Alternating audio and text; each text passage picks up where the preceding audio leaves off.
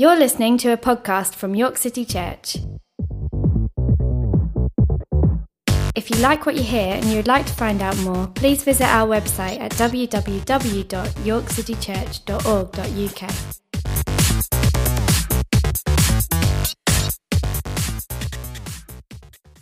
We're going to give ourselves to the Word of God this morning, which is great.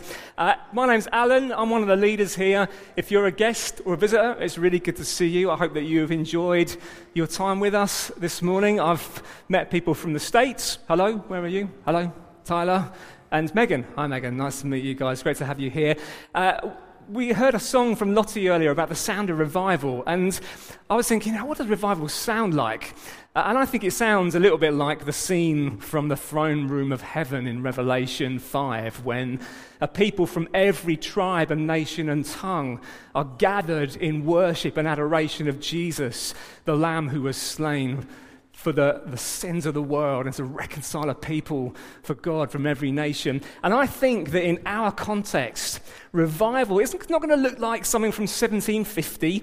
It's going to look like Revelation five.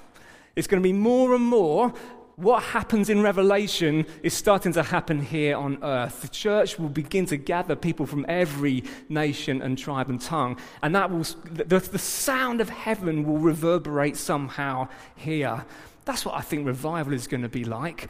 And yes, I think people will be, become Christians, and that's wonderful. But you need to shake it out of your, your noggin that we've got to go back to the seventeen hundreds and the Wesleys and the, the Edwardses or whoever else. That's great, but that was in the past. And revival today, I think, looks like God building a beautiful, multi-racial, multi-ethnic, glorious, multi-coloured church. Can I get an amen? Amen. Now, that's not the sermon. That's that's the first sermon. uh, last year, um, last year, goodness me, um, I started a series on First Samuel seventeen, uh, which is the chapter of the Old Testament in the Christian Bible that contains the justly famous story of David and Goliath. Here it is up on the screen, in a sense. Whether that's what David and Goliath really looked like, I don't know, but there we are. Uh, and when we paused before Christmas, Um, probably about a month before Christmas, actually, we've, we'd paused at the point where David, the hero of the story, has just arrived at the battlefront where Goliath of Gath, this enormous, probably six foot nine, seven foot-ish giant of a man, Philistine champion, was terrorizing the Israelite army. Now, David overheard the frightened Israelite soldiers speaking about the grand reward that King Saul would give to the man who topples the giants. Basically, money, sex, and power. You'll get, you'll get the king's daughter. You'll be free in Israel. You'll be part of the royal family. Whoa! It's quite a spectacular reward. And David can't believe his ears. He thinks it's extraordinary. He can't believe that although, you know, this, this giant man sounds and looks intimidating, he can't believe that there would be such a massive reward on offer because, look, he's just a pagan warrior, and who are we? We are the armies of the living God, and this big guy has just defied God by defying God's armies. So David can't believe what he hears, and he speaks about it. He's the first person in the story to speak about God, actually. Now, David's words get him in trouble. David has a big brother called Eliab. He has uh, a few older brothers, actually, but the three oldest are at the battle as well. And Eliab, the biggest brother, hears David and gets cross and rebukes him. He calls him to question David's motives. He thinks that David is just there to watch the battle. You know, David is there to sit down with a massive tub of popcorn in a lazy chair with his phone on, on set to film, like to his Facebook live feed. Ha ha! Let's get the battle. Yes! And Eliab is cross. David very wisely ignores Eliab and carries on speaking as he did before. And it's important for us to see when we read texts like First Samuel seventeen, it's important to understand that the speeches in the Bible, speeches in biblical narrative, especially the first speeches, are very, very important as some kind of index of character.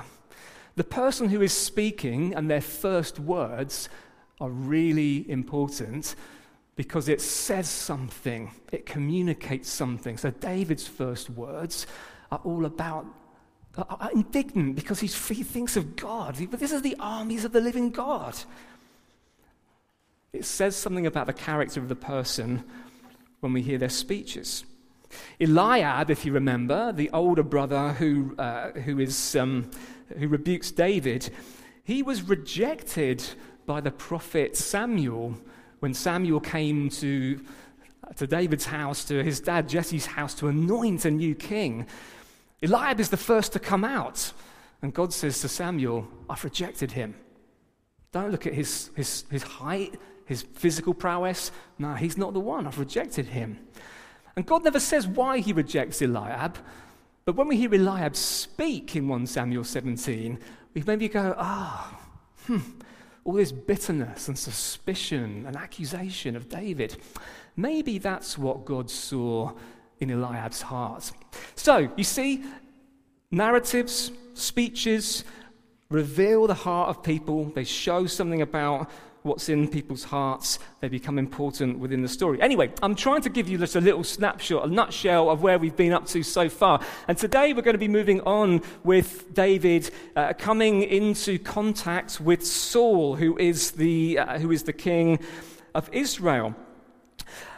Before we get into the, the words of First Samuel seventeen, I want to just also highlight for you that when we read this chapter, you need to realize that underlying the story of David and Saul and Goliath and everything in First Samuel seventeen is a theological theme. There's something about what God is doing that underlies this story, and it's really important for how we interpret what is happening. The, the theme is election and rejection, divine choice and divine spurning. God's choosing one and rejecting another. In other words, I think that the whole of First Samuel seventeen is one big, long, dramatized illustration of how God has rejected Saul from being king over Israel and has chosen David. And this whole story illustrates that very thing. The demise of Saul, his recession, and the rise of David. So much within this story only really makes sense if we understand it with that theological overview or undergirding or surrounding, however you want to frame that. So let's pick up the story then in First Samuel seventeen, verse thirty-one. David's words might have gotten him into trouble with his big brother, but they also gain him an audience with Saul, and this is how it all kicks off. When the words that David spoke were heard, they repeated them before Saul, and he sent for him. David said to Saul, "Let no one's heart fail because of him. Your servant will go and fight with this Philistine." So look, straight away, this proves that Eliab was all wrong. Eliab accuses David of all this stuff, but he's wrong, because David isn't there to just get a great movie of it that he can post online or something. He's not there just for some cheap thrill, seeing some bloodshed, watching some action, whoa. No, he's there to do the job. He's there to, he says, I'll, I'll do it. Don't be afraid. I'll take him on. This isn't some guy who's just there to watch it all unfold and get a bit of, you know, a bit of a buzz out of being there. So Eliab is wrong. He says to he says to Saul, "Let no one's heart fail because of him." That is Goliath. The ranks of Israelite soldiers, however many there were, can't be made to fight, even when the promised reward is spectacular. And it's because their hearts have failed. David has to say, "Don't let anyone's heart fail. I'll do it." Their hearts have failed them. They're completely immobilized. What, what do we do? There's this giant guy. Look at him. Listen to what he's saying. And David has to come and say, no, don't, don't let your heart fail. I will step up to the mark. David's heart hasn't failed because he is alert to the reality of God. He's the only one in the story who is alert to the reality of God. His brother's a cynic. The Israelite soldiers are afraid and their hearts have failed them. Saul's losing the plot. David alone is alert to the reality of God. And that makes all the difference. Does it make the difference for you? You alert to the reality of God, or are you a Christian pragmatist? A good plotter and planner, strategist, perhaps a really good sin manager, but able to navigate your way through life without really giving attention to God. Lord forbid that any of us should be that kind of person. God grant that all of us, like David, might have hearts that don't fail because they are alert to the reality of God. Saul's first speech in this chapter gives away that he isn't alert to the reality of God. This is what he says. Saul said to David, "You are not able to go against this Philistine to fight with him, for you are just a boy." And he has been a warrior from his youth. This is Saul the pragmatist speaking. No, no sense of faith, no sense of God, just a calculation based on sense, data, and a heart that has failed. But really, we could be a bit more sympathetic to Saul, couldn't we? I mean, he's right, isn't he? David's just a boy. What is a boy going to do with a six foot? What's a boy going to do with Tyson Fury? What's a boy going to do with a gigantic warrior? How on earth is that going to change anything? Well, it's worth noting that the Hebrew word translated boy is not age specific. It's not age specific. There is a spectrum of meaning for the Hebrew word na'ah. There you go. Oh, I wasn't going to use a Hebrew word. It makes me sound like too much of a geek, but there we are. Slipped out of my mouth. Na'ah, the Hebrew word for boy. It can also mean youth, young man. It can even describe a young soldier.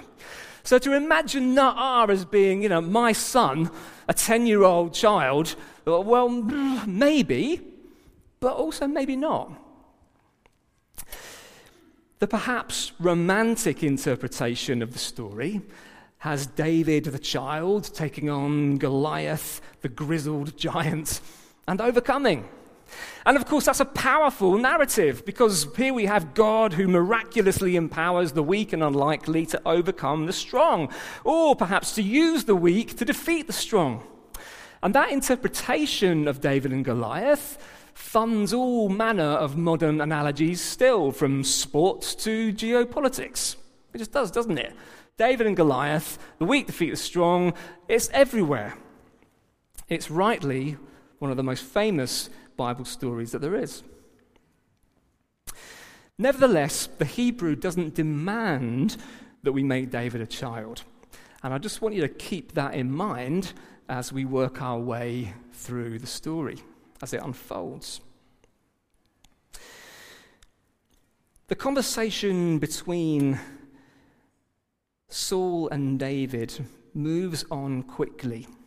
And Saul, uh, David protests to Saul. He says, "Your servant used to keep sheep for his father. And whenever a lion or a bear came and took a lamb from the flock, I went after it and struck it down, rescuing the lamb from its mouth. And if it turned against me, I would catch it by the jaw, strike it down, and kill it.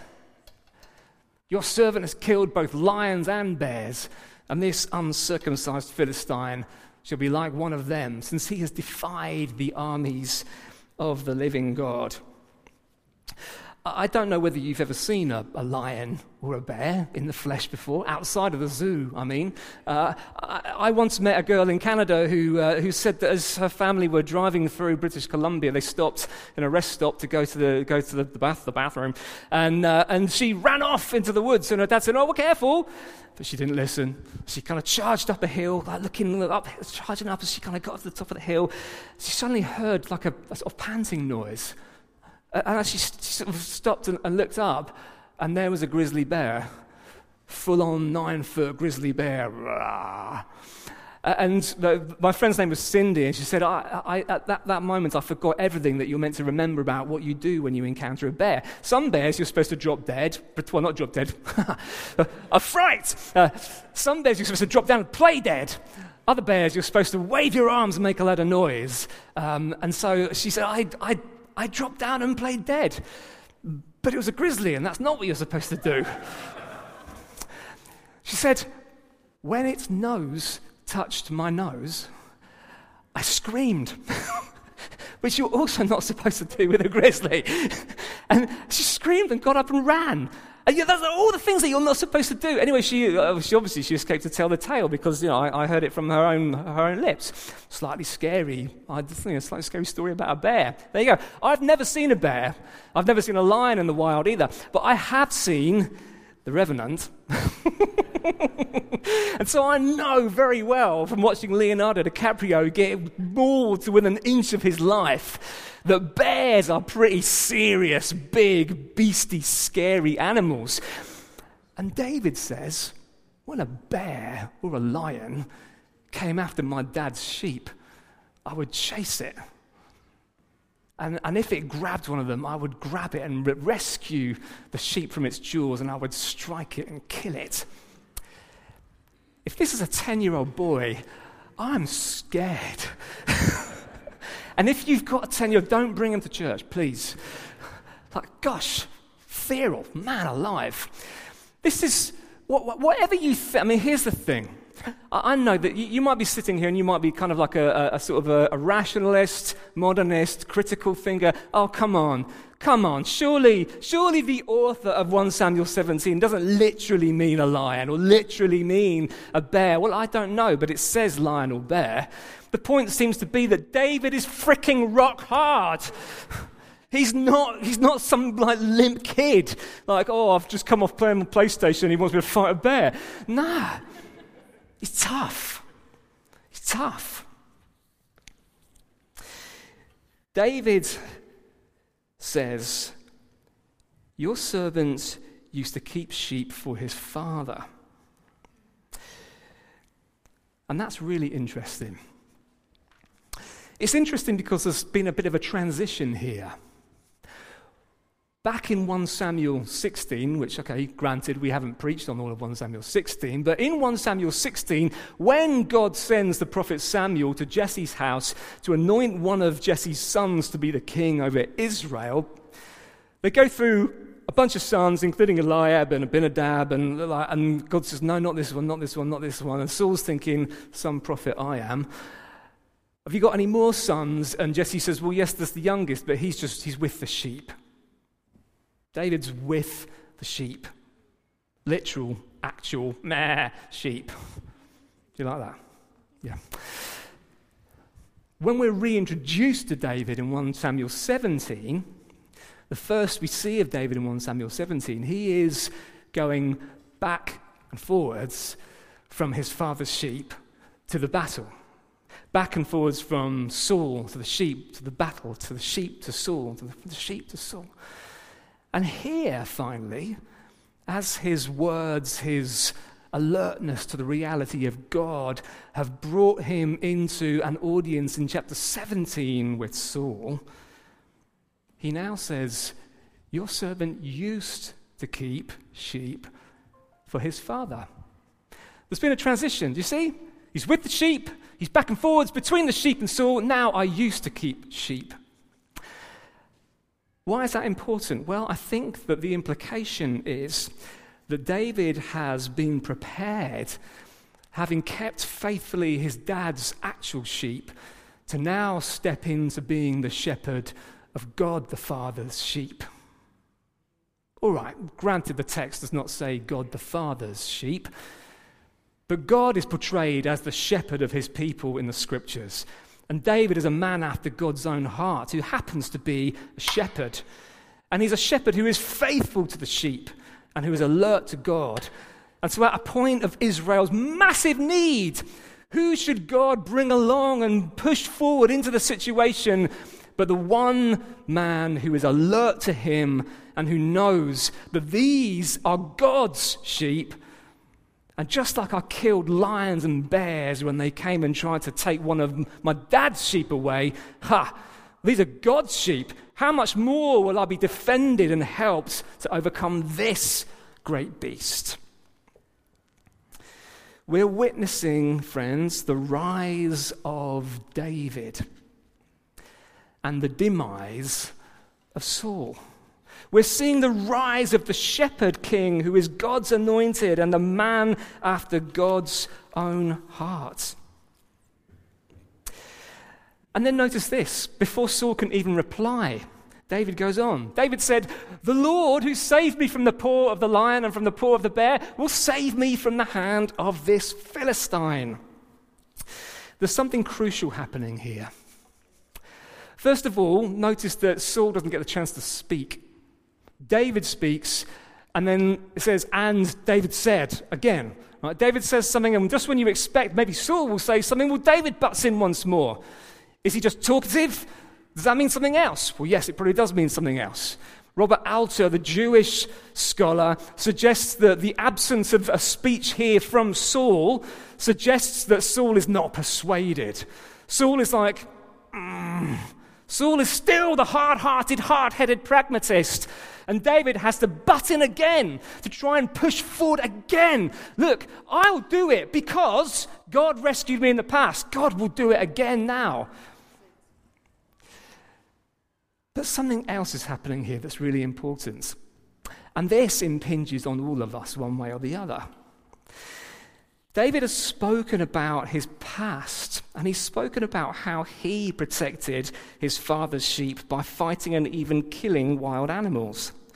But now, now he interprets his own history as God's salvation. David doesn't say, it wasn't me, it was the Lord. I didn't touch the bear or the lion, really. I just kind of waved my hands around and prayed a prayer, and God killed him. Oh, well, you should have seen it. It was amazing. Mm, no, that doesn't happen at all. David never says that. David says, I killed them. I beat them. I, you know, however he did it. Somehow, I killed the, the lion and the bear. God delivered me from the paw of the lion and from the paw of the bear. But, hang on a minute, but wh- how? You, you, you killed them, but God delivered you. Was it God or was it you? And here we are as Western rationalists, largely, who get our, we can't get our heads around this. How can it be me, but also God? Or it, it must it must either be all God or all me. It can't. How can it can't be both? How does that work? And the Bible plays with our notions that are rooted in all kinds of... I beg, by the way, I'm sorry, if you, if you are not of Western origin, I, I excuse me for using Western analogies at this point, but, but you need to understand that Western people on the whole are, are just are hard-headed rationalists who, who kind of, they, they like to measure and control everything. And you know, the idea of God operating in, in, in the kind of created order is a bit troublesome for some of them. And here we have a biblical text where it's not, it seems as though David says, I did this, but then he says, but God did this. And the Bible doesn't allow us to collapse into, well, it's either all just me or it's all just God. David would never say, it wasn't me, it was the Lord. David would probably say, it was me and the Lord. Because for David, being in relationship with God is a covenant relationship where you are a partner with God, where you can act in a particular way in faithfulness to God and expect that God in faithfulness will act to keep up his part of the bargain. You act in faithfulness and God will deliver you. David sees himself as being faithful, not just to his dad, but to God. And so no wonder he sees that God delivered him from the paw of the lion and from the, and from the bear. God's salvation was outworked in David's actions. And David's actions were included in God's salvation. The two things come together and hold together, cohere. Even if we can't get our heads around exactly how that works. And now David looks at Goliath and he says, this is going to be no different. I'll, I'll front up to him because the God who rescued me, the God who saved, as I saved my father's sheep, will save his sheep through my actions. You don't need to divide it all up into divine action and human action with a massive gulf in between. God works through you and through your actions. So this is David we're seeing, the shepherd king, the man after God's own heart, and Israel's champion. Now Saul does speak. So Saul said to David, "Go, and may the Lord be with you." Saul clothed David with his armor. He put a bronze helmet on his head and clothed him with a coat of mail. David strapped Saul's sword over the armor, and then he tried to he tried in vain to walk, for he was not used to them. Then David said to Saul, "I cannot walk with these, for I'm not used to them." So David removed them. I bet I can guess what you're thinking. Maybe not completely. I bet, bet you're thinking, hurry up. Or you might be thinking about this story. Ah, uh, yeah, I know what's going on here. This is all about how it's just important to be authentic. That you shouldn't, you, you don't have to do things the way that somebody else says to do them because you can't do that. It's really important to be authentic. And what this story teaches us is that unless you do it your way, then it's not really true, and it's not. You shouldn't really do that. And you know, God can't put someone. David doesn't put someone else's armor on because it doesn't fit. And you know, you got to do it your way, and not put someone else's armor on. Yeah and no, mainly no. Remember, this is a story that has as its undergirding election and rejection. God has rejected Saul and has chosen and anointed David. And all this story and irony and everything comes to a crashing head in this moment. Notice what Saul says. It's so ironic. Saul said to David, "Go and may the Lord be with you." Oh, can you, can you feel the wrench in that as a reader? This is the man whom God has rejected, affirming God's presence with the man that he has chosen. And he probably doesn't even realize it. And we read it and think, oh, this is so sad. It's not like Saul is going, yes, go for it. Well, he might be, but it's a little bit empty because the very next thing that he does is put armor on David. And it's not that it's, it's not just that it's Saul's armor that he's trying to put on David. The fact is it's a, a, a coat of mail and a helmet and a sword, which is exactly what Goliath has. If you go back to the beginning of First Samuel seventeen, Goliath has chain mail and a sword and a massive, a big kind of bronze helmet. And Saul is so caught up in the kind of military, technological, non-God perspective that he can only imagine that the way to overcome this problem is by putting the same stuff on David. So although he says, "Go and may the Lord be with you," it's really shallow and empty and ironic. He doesn't even realize that in the economy of the storyteller, he's this is God affirming David as his chosen one. It's so sad. The demise of Saul and the rise of David. Deeply ironic. Even more ironic is that in First Samuel sixteen, there's a story about how David ended up serving Saul as his armor bearer. You can find that later in First Samuel sixteen. And here now in First Samuel seventeen, what have we got? We've got Saul serving as David's armor bearer. Here's Saul putting armor and equipping David for battle. Saul was functioning like the armor bearer. In every single way, the storyteller is trying to show us, look, God's anointed. Look, God's rejected.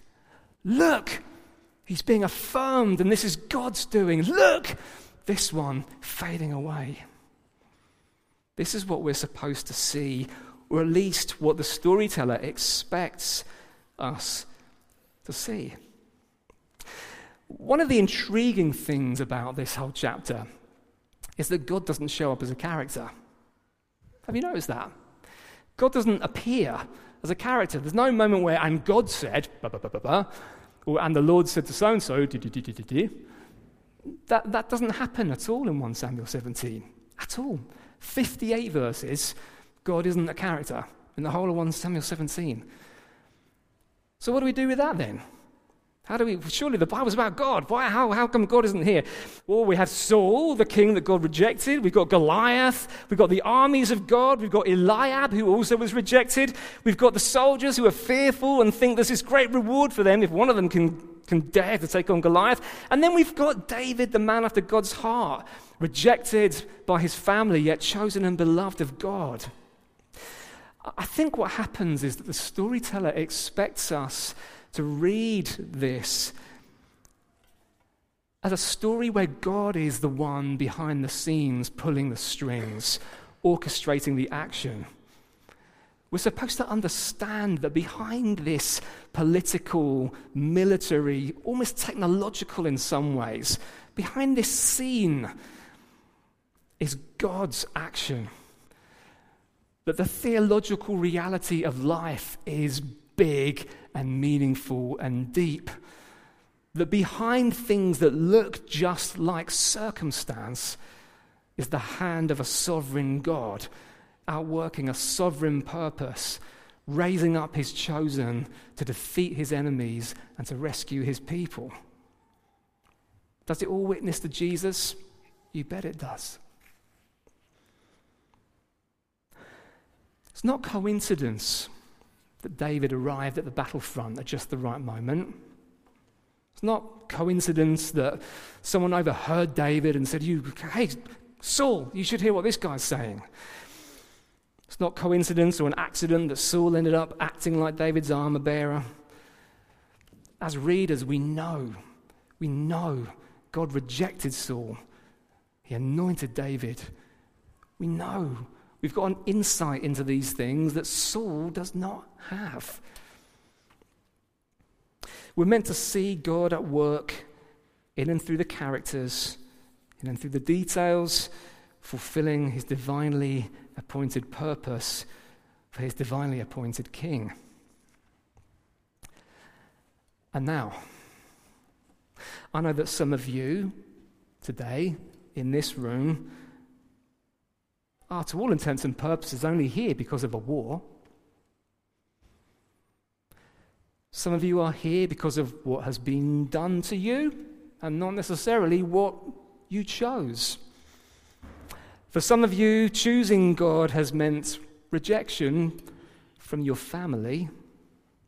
For others, saying yes to God has opened you up to accusation, to slander, questions about your motives.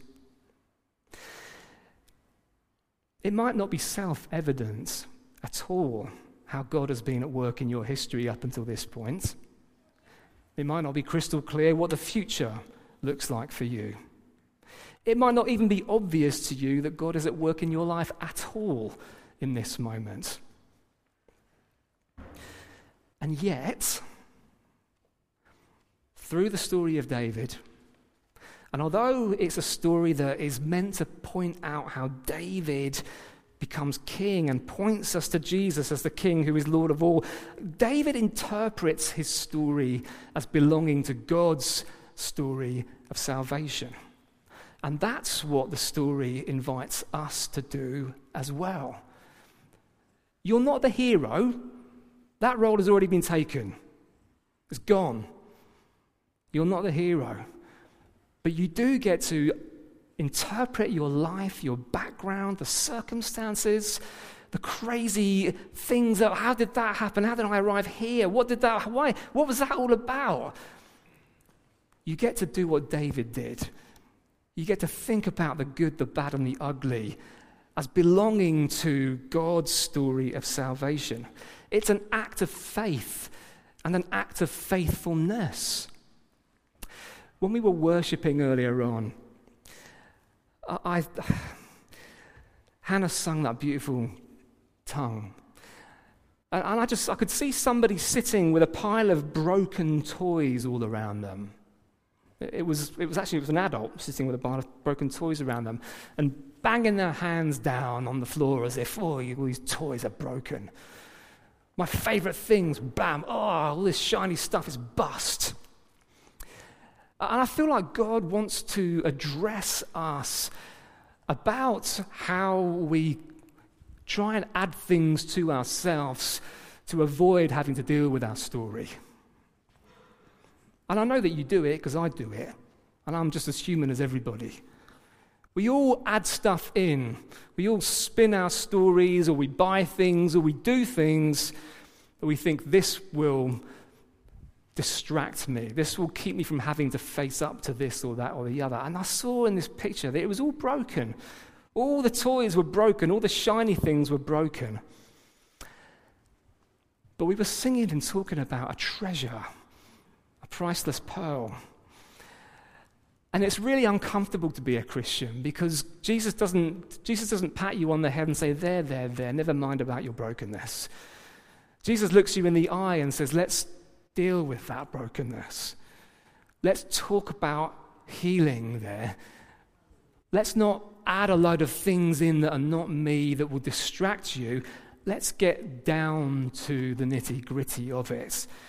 In effect, Jesus invites you into the story of God and the story of salvation and asks you to look him in the eye and to sweep aside the broken, cracked, shiny things that you thought would give you meaning, that you thought would distract you long enough to get on with your life.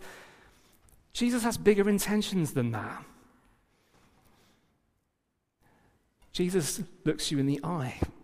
Jesus asks you hard questions about how you interpret your life and asks you instead to see your life within his salvation story.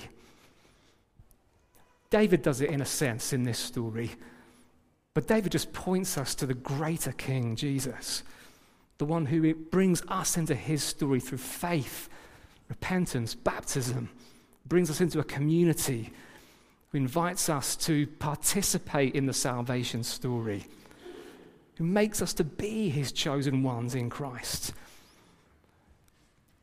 who makes us alert to the reality of God, who makes us sharers in what he is doing. So no, you can't be the hero, but you can be gathered up and made whole and restored. You can learn through faith and faithfulness to see your story, even the rubbish bits, as belonging to God's salvation story. And you can throw yourself down at his feet in surrender and in love and in worship and find yourself receiving purpose and meaning and joy beyond anything that you ever imagined before.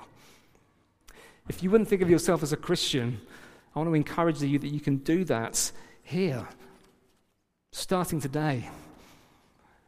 You could do it on the fifth of February, I think, here, when we baptize some people in this very room. You can share in the death and resurrection of Jesus, the Messiah. Find yourself brought into God's story. The God who is over and above all things. The God whose sovereign kingdom purpose is being outworked even through our own brokenness, our own foolishness, our own weakness. The God who fiercely defends his beloved flock and makes them to lie down in green pastures and by still waters and brings them back to their eternal dwelling. Why don't we pray for a moment and then, woohoo, oh gosh, bit rusty with timing, sorry about that. Let's pray and then we will close for today. God, we love you. Help us to love you deeper. Please break away from us the, uh, the the need to add to us, to distract ourselves. Help us to stop, to push aside the things that we cling to, to look you in the eye, to receive your healing. Uh, help us to read Scripture wisely, as we see your chosen one emerging, as we understand that behind all the ups and downs and the so-called coincidences of history, you are at work. Help us to discern those moments. Help us to live faithfully before you. And as we do, oh God, would you revive your church? Would you make it glorious and beautiful? Would you throw down everything that sets itself up against the knowledge of God? Would you build a church here that reflects that wonderful picture in Revelation of a people from every tribe and nation and tongue? In Jesus' name we ask, Amen.